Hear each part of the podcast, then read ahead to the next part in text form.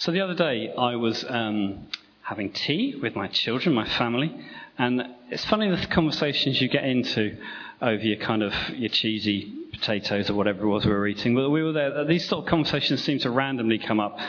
Don't don't think this is an everyday conversation about deep theology, but somehow we got into talking about um, resurrection bodies. And uh, when Jesus died and he came and, you know, he, he kind of cooked a barbecue on, on, the, on the beach for his mates and they're kind of cooking fish and bread. And, and we were talking about Jesus has this resurrection body. So he'd risen from the dead and he was kind of had this new body that was kind of recognizably him but was different. And he, it, it had touch and it had feel because he said to Thomas, look, you can feel uh, my hands. So obviously it had physicality, and yet he was also able to walk through walls. He ate food, and there's kind of all sorts of interesting theological things on that. But we were talking about these kind of heavenly bodies, and I just said, well, you know, truth is, because Joey said, so when do we get this heavenly body? And I kind of looked at him and went, well, Joey, some of us have already got heavenly bodies. And he did what you did, except he spat his orange squash all across the table and could not stop laughing at the thought that his dad had a heavenly body. Um, do you know that thing when you kind of you get up in the morning, you put the clothes, you know, on a nice day off, and you put your nice clothes on, you think, you know, and you get your best jeans on, your best shirt on, you put your boots on, and you go out in town and you feel pretty good. Do you know what I mean?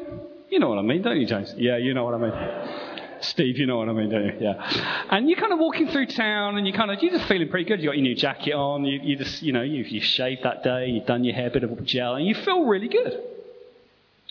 It's a good feeling. And you're kind of walking through town and you walk past the apple shop, and because there's this strange pull of an apple shop, it's kind of like a giant magnet. You kind of turn your head and you think, I'm not going to go in there today, but I'm just going to look. And as you look sideways, you see a reflection of your heavenly body. And there's this crushing sense of despair as realism hits you. and you look at yourself and you think, I look really grey and overweight and there's lots of grey hair and I look rough and my hair looks. I didn't used to look like that because in your head you remember what you know I used to look like. And I was I was hot. You ask my wife. That's not something you hear vicars say a lot. There you are. She, she's right. I'm right, aren't I? Notice I say was. Um, you know, sadly, it, life happens to us and fatigue, and we kind of eat too many pies. And before we know it, we can kind of put a bit of weight on, get a bit sad. The muscles that we used to have, you can't really see them anymore. They're probably lurking under rolls of fat or something. But suddenly, we just feel like, what's happened to me? What's happened to my body?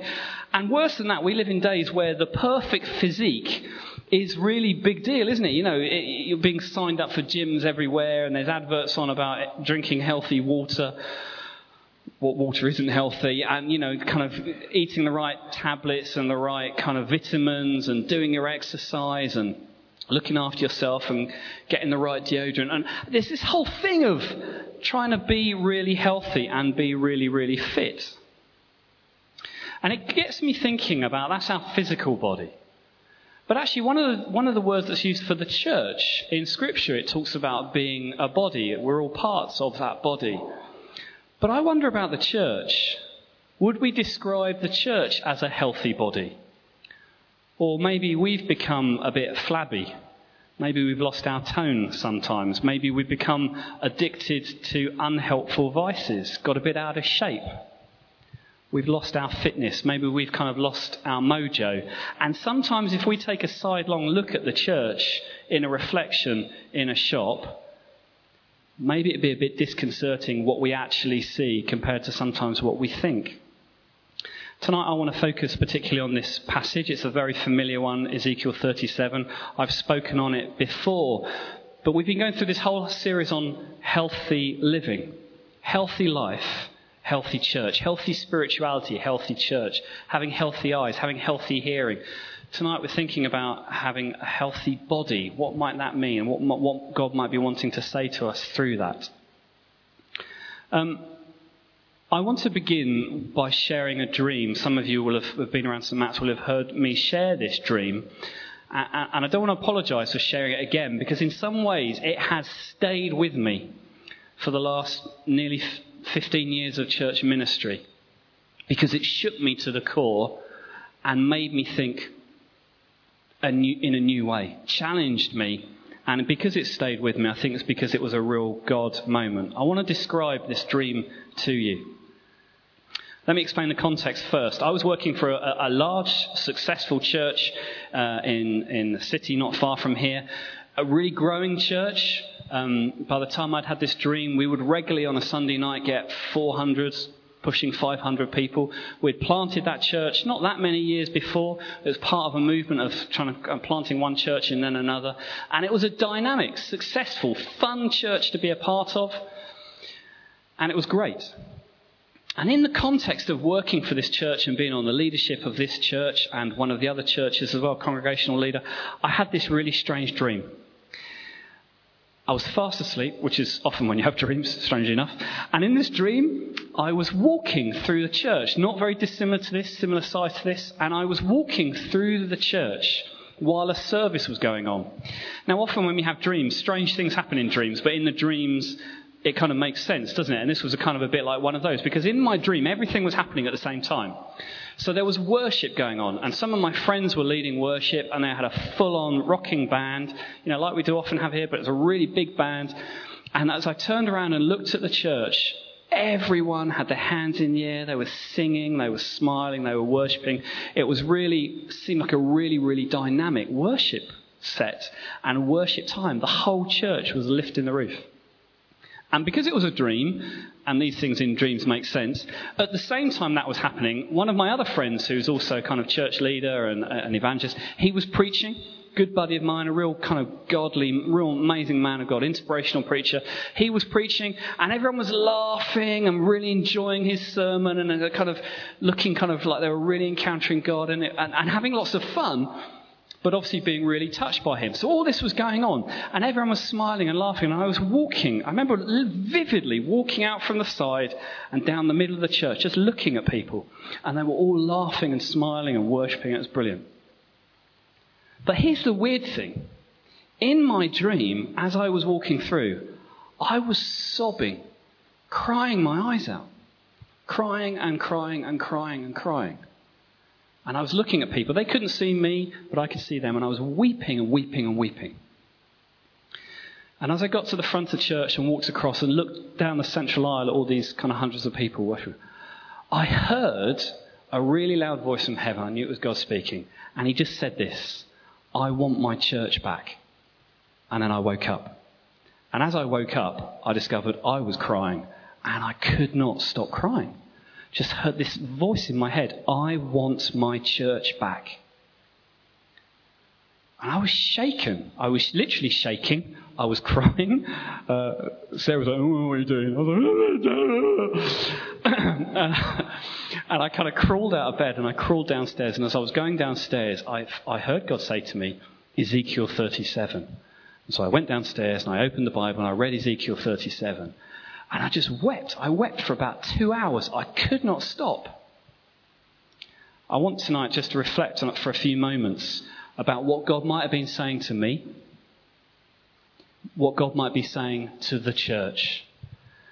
And I want to say what God was saying that night wasn't specifically, I don't think, about the church that I was part of necessarily. But it was a challenging word to the church in our context and in our culture. And I'm going to share a little bit about that and how we perhaps might respond to that. Because we are the church. Individually, we're part of the church, but corporately, you know, sometimes it's so easy to criticize the church, isn't it? I hear people do that all the time. I hear people knock Vineyard. I hear people knock BCC. I hear people knock Widcombe Baptist. I hear people knock this church. I hear people knock all sorts of churches. Do you know what? The church is the bride of Christ, and we've got to stop it because it's serious business. Now, the church has many faults, but the main faults with the church are you and me. And where I see faults in the church is because there are faults in me. Sometimes we've got to own some of our brokenness. But the good news is God wants to transform us into this glorious, beautiful bride. And when Christ looks at Widcombe Baptist, and when Christ looks at All Saint Weston, and when Christ looks at BCC, and when Christ looks at Freedom, and when Christ looks at us, there's lots of brokenness in all those places. But Christ looks at the bride and says, That is my beautiful bride. I love them. So, what might Christ be saying? What might God be saying about the church? Well, this passage was read by Mimi from Ezekiel. Ezekiel lived in a time of real upheaval, real devastation, actually. The Assyrians and then the Babylonians had overtaken the Jews and driven them out of their homeland. In 597 BC, the armies of Babylon had kind of taken over Jerusalem and put into slavery many of the Judean kings and princes and leaders, and they'd taken them to Babylon. And then 10 years later, in 587, so 10 years after that, Jerusalem rebelled again, and this time they just flattened the whole lot. Flattened Jerusalem, flattened the temple. So the people were absolutely distraught. And Ezekiel was one of those kind of first Jewish leaders, young men who were taken out of Jerusalem back in 597 and taken to Babylon, taken into exile, taken into captivity. You know, taken from their land, taken from their culture, taken from their religion, taken from their centre of worship, and just isolated away, living in a new culture, a culture so far away from God. And in that place, God raises him up as a prophet to speak back over the nation. And he brings a message In Ezekiel's book it's quite a hard book to understand much of it, but it's a collection of laments. You know, lament when you grieve, and it's kind of a collection of laments and sorrow for the, for the state that they found themselves in. It's full of words of judgment, saying, What have you done? What have the people of God done? It's full of words of kind of destruction that is going to be coming their way, but then it's followed by words of hope. And God's saying, There will be a revival, there will be a restoration. It's a prophetic message of deliverance and transformation. And that's really significant and really, really important. So in this book, in this book of Ezekiel, he kind of he takes um, Ezekiel out to this valley of dry bones. I don't know if you've seen The Lion King. I kind of imagine that bit, the elephant graveyard. It's full of bones, decaying dead bodies that have been picked clean. In fact, they're not even decaying anymore. It's just white, sun bleached bones lying in this valley. There would have been many valleys of slaughter where terrible battles, thousands of people would have died, and have, they wouldn't have buried the dead, they'd have just stayed there, and the, the vultures and the animals would have picked the, picked the flesh off, and this sort of a valley of dry bones. And God takes Ezekiel there and says to him, Can these bones live? You know, sometimes we look at the church in the West, and we look at, or we look at the church in America and we see, you know, cynicism and we see kind of materialism breaking in and we see kind of reckless funding and stewardship and people stealing money and we see kind of real mess of a church. And you look at the church and you think, really? Not long ago, it was published in the UK by 2020, the Church of England would have zero people in it. Not that long ago. I'm here to say I don't believe that that's going to happen. But that's what people are saying. The church is dead in this country. Religion is dead. Christianity is dead. It's done. Can these bones live? Well, Ezekiel goes, I, I don't know. I don't know. It's a bit like Bob the Builder, isn't it? Can he fix it? Well, I don't know. Sorry if you don't know who Bob the Builder is, or those of you that haven't got children. Um, and God says, Is it possible for these things to live? And Ezekiel doesn't know. But then God calls him to prophesy, and he prophesies. And it's an amazing thing of the bones beginning to come back together. And the, the bones, they rattle. It's a bit like some sort of sci fi CGI kind of image that happens. It's really visual of these bones, little toe bones, and joining to the foot bone, connected to the shin bone. My anatomy and biology wasn't very good. Connected to the leg bone, I'll stop there. But all these bones kind of come back together and they're rattling. And then the sinews start growing between them and the ligaments. And then the flesh starts creeping over them. And these bodies come together as complete bodies. But that's the point. They look great. They look human. They look complete. But they're dead. They're just as dead as they were when they were just bones lying in a valley. And the trouble is, sometimes for church, we can put on big shows and we can make it look really dynamic and we can get light shows in and, and laser shows in and we can kind of do loads of kids' entertainments and we can get videos and we can get really funny, good looking speakers. And we can, don't look so shocked, and, and we can do all the kind of razzmatazz, but we can still be dead. We can just be like a kind of painted shell that looks nice but actually is hollow. Because what makes a difference for these dead bodies is when the breath of God comes into them. And Ezekiel's told to prophesy, and the winds come, and the breath enters them. And then what happens? They rise up like an army. And the danger for us as churches, we can look pretty good, and we can have a bit of breath in us, but we can become really good at putting on a show. We can do this as Christians, can't we? How are you? I'm fine, thank you. How are you? Oh, I'm fine, thank you. When inside we're actually feeling really broken or lonely or isolated. And we put on a show, we wear a mask. Instead of being vulnerable and honest and saying, you know what, I'm out of breath. I need the breath of Christ to enter me. When God formed Adam in, in, in the garden, he made him out of the dust and then he breathed into his nostrils and he became alive. When Jesus met those disciples in the upper room, when they were scared and vulnerable and uncertain and they were hiding away, Jesus, in his heavenly body, walks through the walls and is amongst them. And he says, Receive the Holy Spirit. And he breathes on them, and the breath enters them. And they go from being fearful to being faithful and going out and sharing the good news, even to death. They become transformed. And I think God wants to be, Jesus wants to be the head of the church.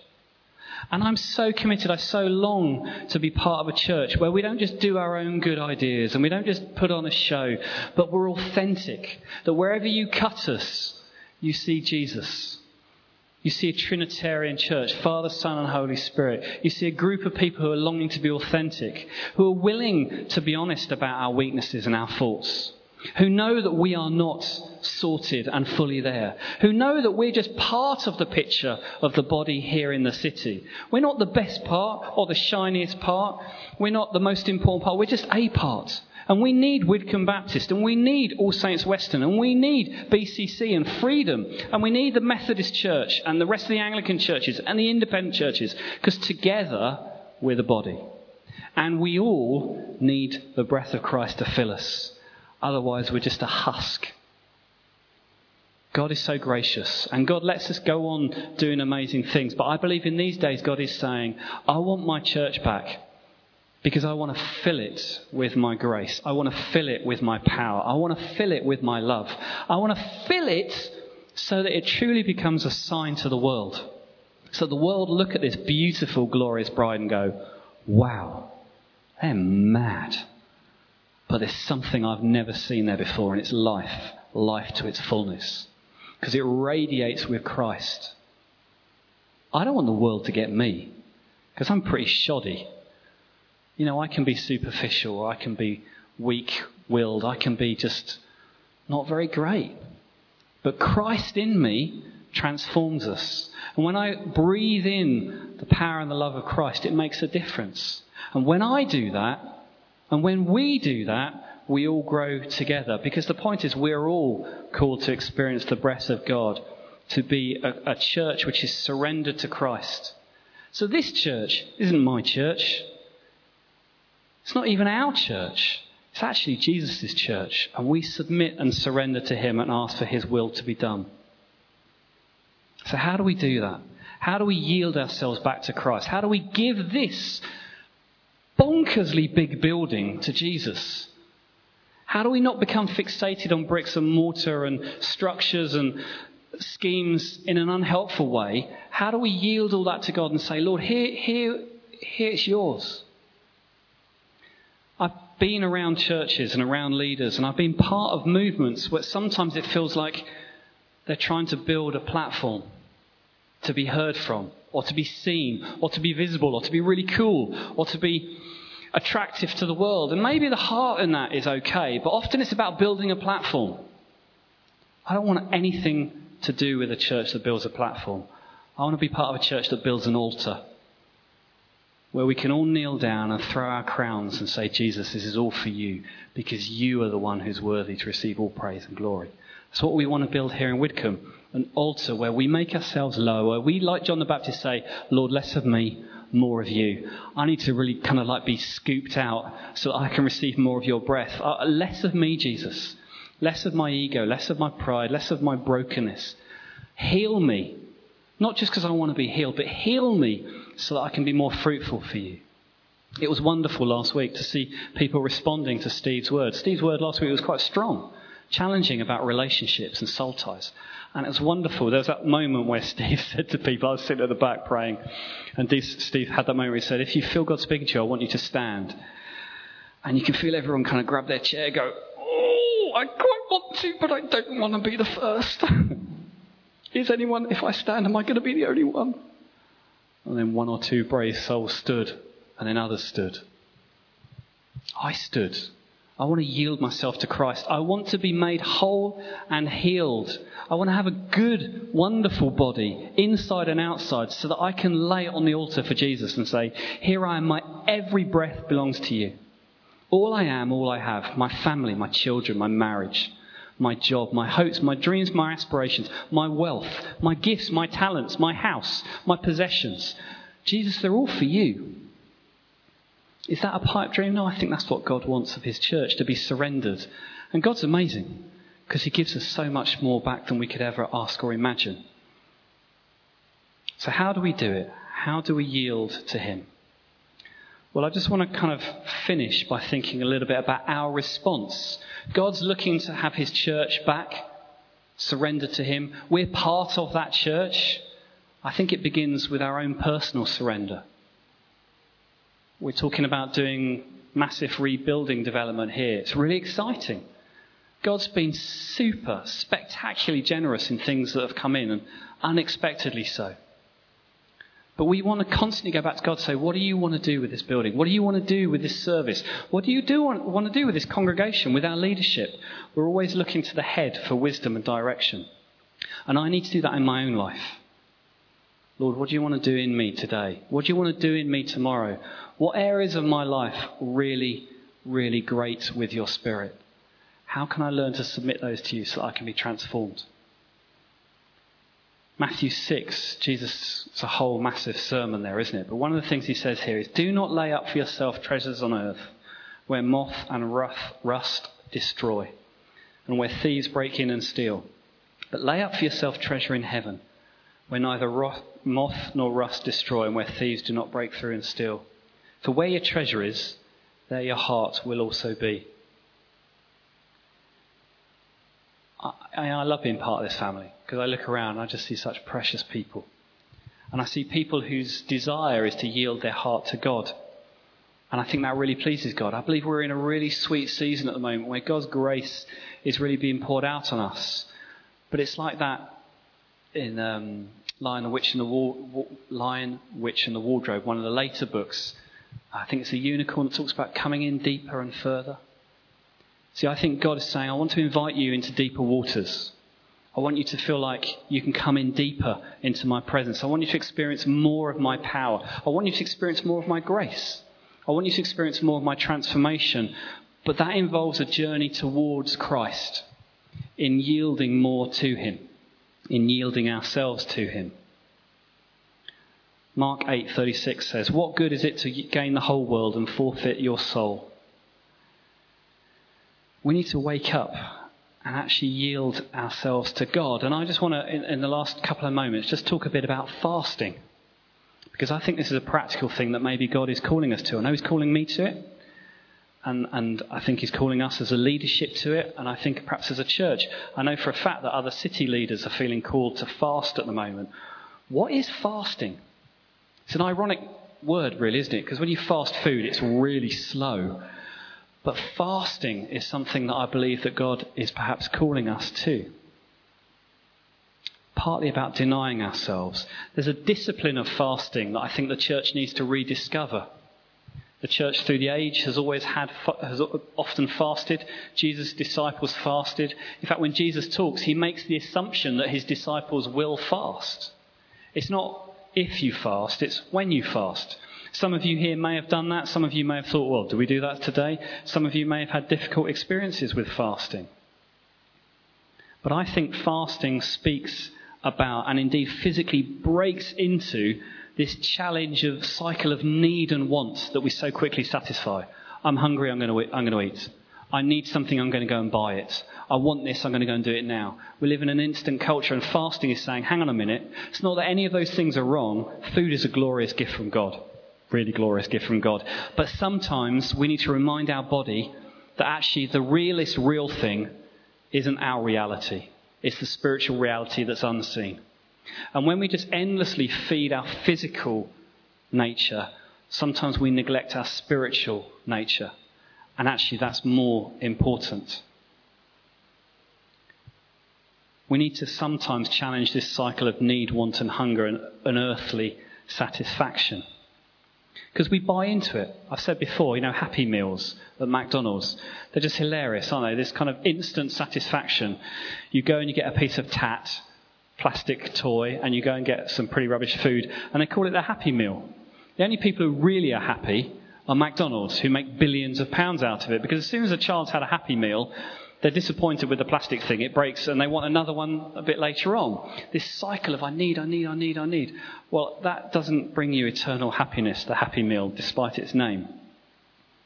Bono said this in one of his songs I've climbed the highest mountains, I've run through the fields. I run, I've crawled, I've scaled city walls, but I still haven't found what I'm looking for. You know, sometimes there's this drive in, within humanity to kind of press into the biggest, the best, the next, to feed and feed, and we're constantly feeding our physical nature. When in, perhaps in this season, I believe God is saying, don't neglect your spiritual nature. Don't neglect the inward. And so I believe that sometimes actually choosing to fast, saying, you know, I'm going to deny myself just for a bit is actually a really helpful thing to do. In order for us to become more like Jesus, to become more kingdom centered people, I think God's given us a few spiritual disciplines to help set us back on track. And I think fasting is a key to that. Fasting, what isn't it? Well, it's not dieting. That's not the point of fasting. We don't skip meals to lose weight but actually we abstain from food or from something else for the purpose of growing spiritually. There's a guy called Richard Foster. He's written a whole book on spiritual disciplines and many other things. He, he says this about fasting the voluntary denial of a normal function for the sake of intense spiritual activity. I'll read that again. The voluntary denial of a normal function for the sake of intense spiritual activity. See, fasting isn't about twisting God's arm. It's not about trying to convince God of something.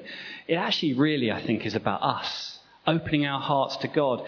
And for me, when I fasted at times, there are those moments where I'm really hungry. Yeah, it's funny. I, I, can quite happily skip lunch. I often forget to eat lunch. As soon as I've decided I'm going to start fasting, I'm starving hungry 10 minutes after I've decided I'm going to do it.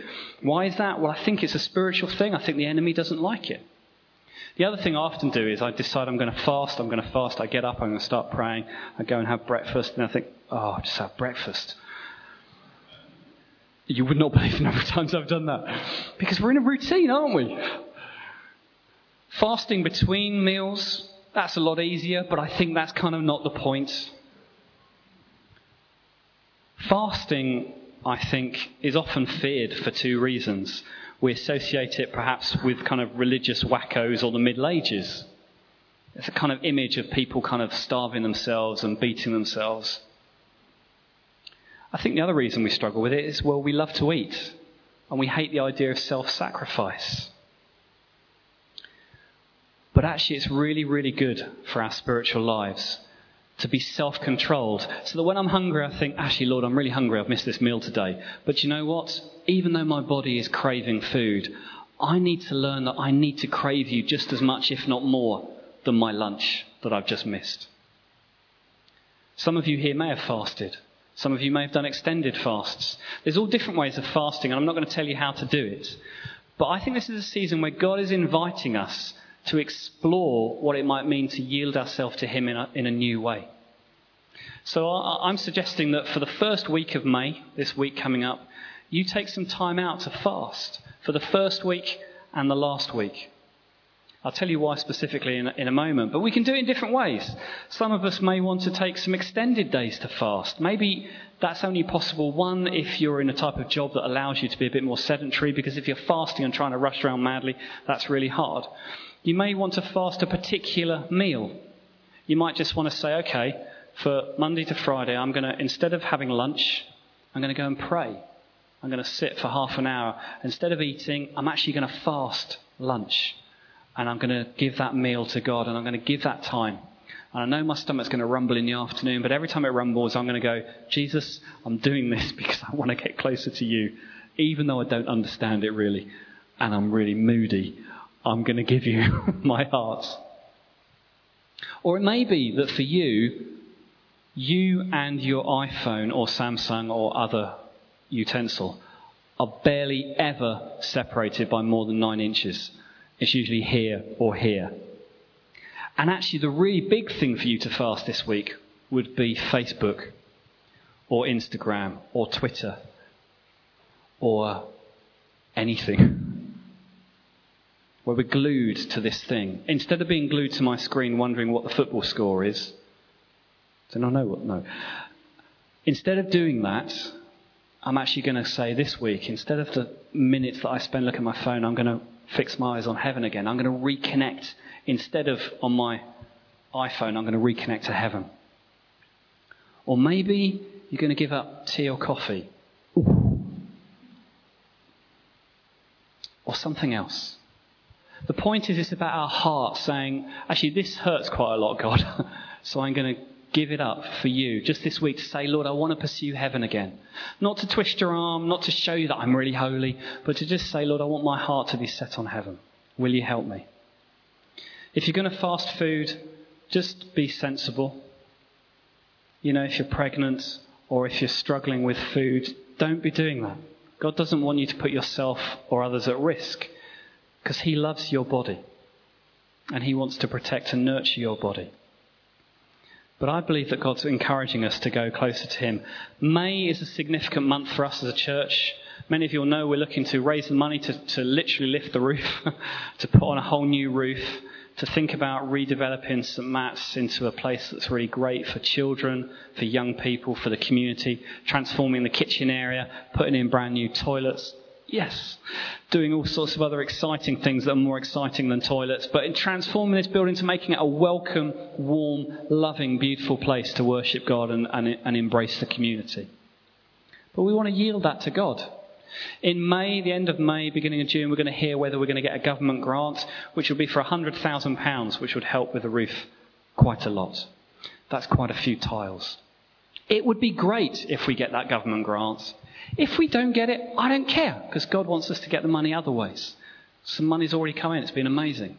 But you know what? £100,000 would actually be quite helpful and would free up other money for other community projects we want to be involved in.